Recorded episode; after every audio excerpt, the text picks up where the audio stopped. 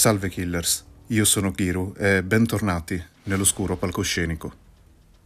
Prima di cominciare con la puntata di oggi mi sento di ringraziarvi perché mi state sostenendo davvero tanto con le vostre parole e i complimenti che mi fate per il podcast. Quando ricevo questi vostri messaggi mi scalda veramente il cuore e non so davvero come ringraziarvi. Il vostro sostegno per me è molto importante, mi incoraggia ad andare avanti con questo progetto e ad impegnarmi sempre di più per intrattenervi nel migliore dei modi. Grazie veramente tante. Ora passiamo alla puntata di oggi. Come già sapete, cari killers, anche oggi trattiamo un caso avvenuto la notte di Halloween. Cindy Song, una ragazza di 21 anni, il 31 ottobre del 2001 sparì nel nulla senza lasciare tracce. Ci sono alcune cose che non quadrano in questa vicenda e attualmente non ci sono prove certe su cosa sia accaduto. Siete curiosi di ascoltare cosa successe a questa ragazza? Allora sbarrate porte e finestre, chiamate la polizia e buon ascolto.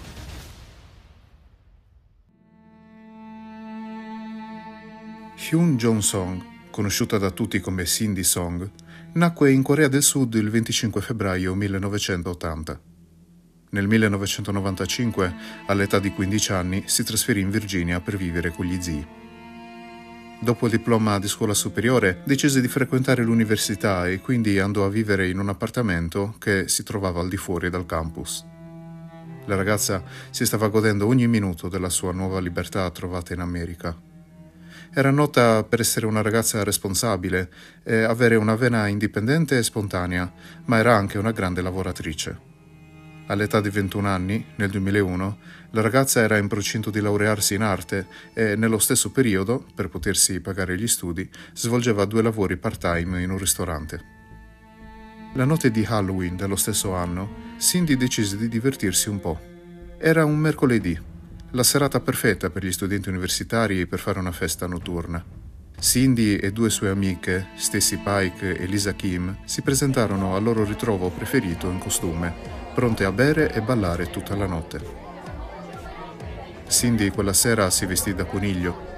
Aveva orecchie da coniglio, una maglietta rosa, una gonna bianca, calze velate, stivali di camoscio marrone ed un park rosso con cappuccio. Non era uno di quei vestitini sexy famosi in alcune particolari riviste, ma semplicemente carino, in quanto, come in seguito disse una sua amica, le piaceva vestire in modo gradevole e carino era proprio una sua caratteristica. Le tre amiche festeggiarono sino alle prime ore del mattino del primo novembre.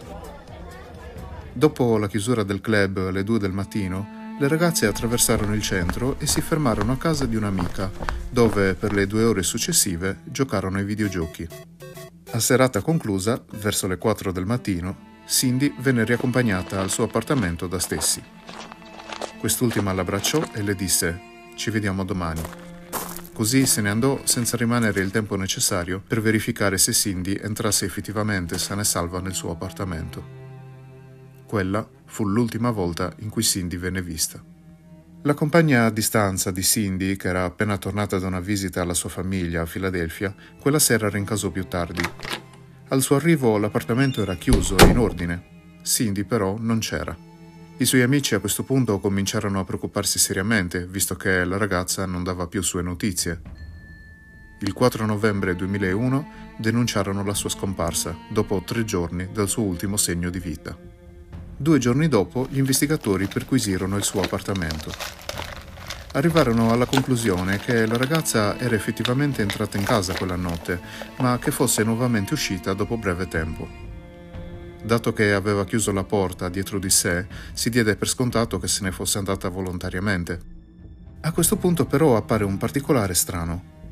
Oltre alle ciglia finte, usate quella notte, che vennero ritrovate sul mobile del bagno, vennero ritrovati in casa anche il suo zaino e il suo telefono. Quindi ok lo zaino, ma risulta alquanto strano che la ragazza sia uscita nuovamente nel cuore della notte senza portare con sé il suo telefono cellulare, non trovate? Gli stessi amici di Cindy affermarono che la ragazza non si sarebbe mai spostata senza avere il cellulare con sé. Nell'appartamento vennero ritrovati anche due biglietti per il concerto di Britney Spears.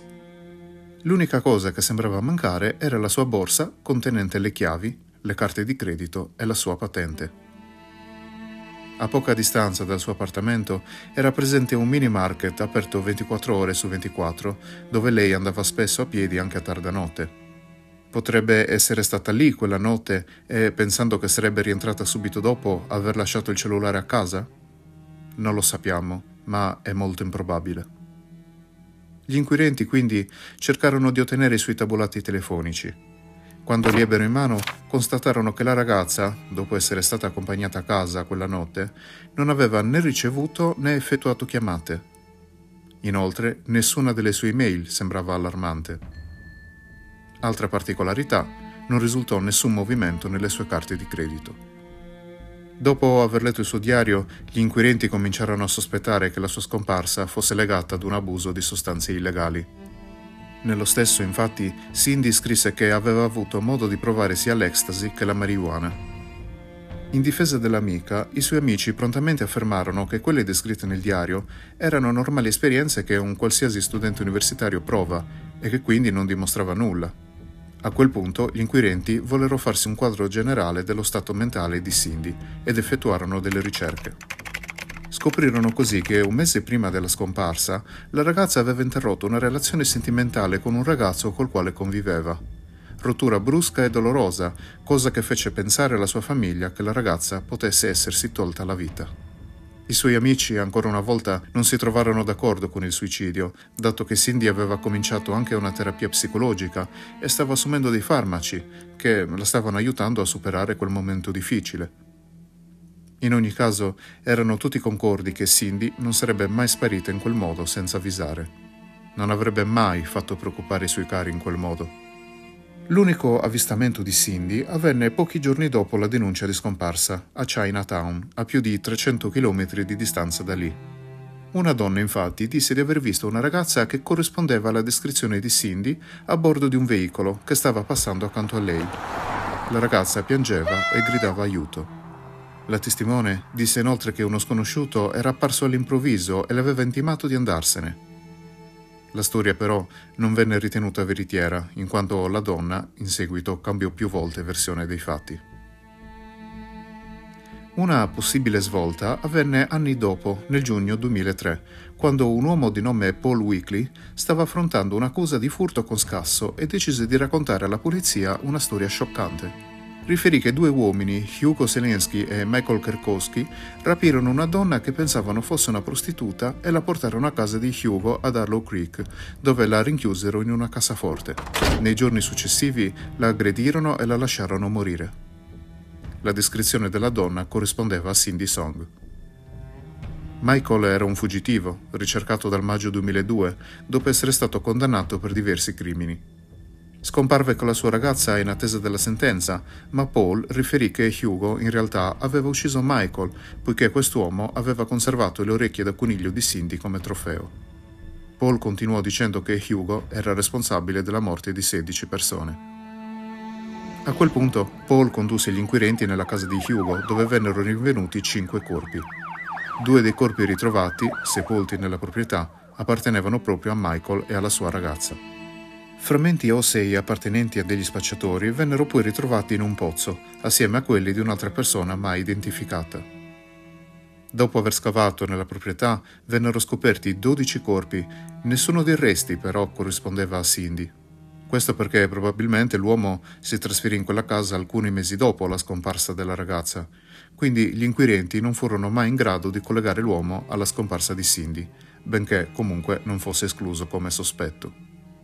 Una successiva ricerca effettuata sul computer di Paul rivelò che l'uomo aveva salvato molti articoli riguardanti la scomparsa di Cindy, portando così la polizia a credere che potesse aver studiato nei minimi dettagli il caso per poter fornire delle false prove in cambio di una condanna minore, anche se l'uomo stava già scontando una condanna a vita e rischiava una condanna a morte. Inoltre, a causa del fatto che Michael era stato assassinato, non si poté verificare in alcun modo la veracità del racconto di Paul. Brian Sprinkle, detective della Ferguson Township Police Department, parlando della scomparsa di Cindy disse Non abbiamo un corpo, non abbiamo una scena del crimine e non abbiamo un vero crimine. È molto frustrante la mancanza di questi pezzi del puzzle e a causa di questo sembra che sia semplicemente svanita nel nulla. Ma allora cosa successe a Cindy quella terribile notte di Halloween? Paul e Hugo stanno entrambi scontando l'ergastolo per omicidi non correlati. Quel famoso avvistamento a Filadelfia non può essere ritenuto valido per i motivi già citati. Tutti i conoscenti di Cindy vennero esclusi dai sospetti e nessuno dei suoi amici crede che possa essersi tolta la vita o che sia scappata. Cosa sarà mai successo a questa povera ragazza? Cindy è praticamente svanita nel nulla.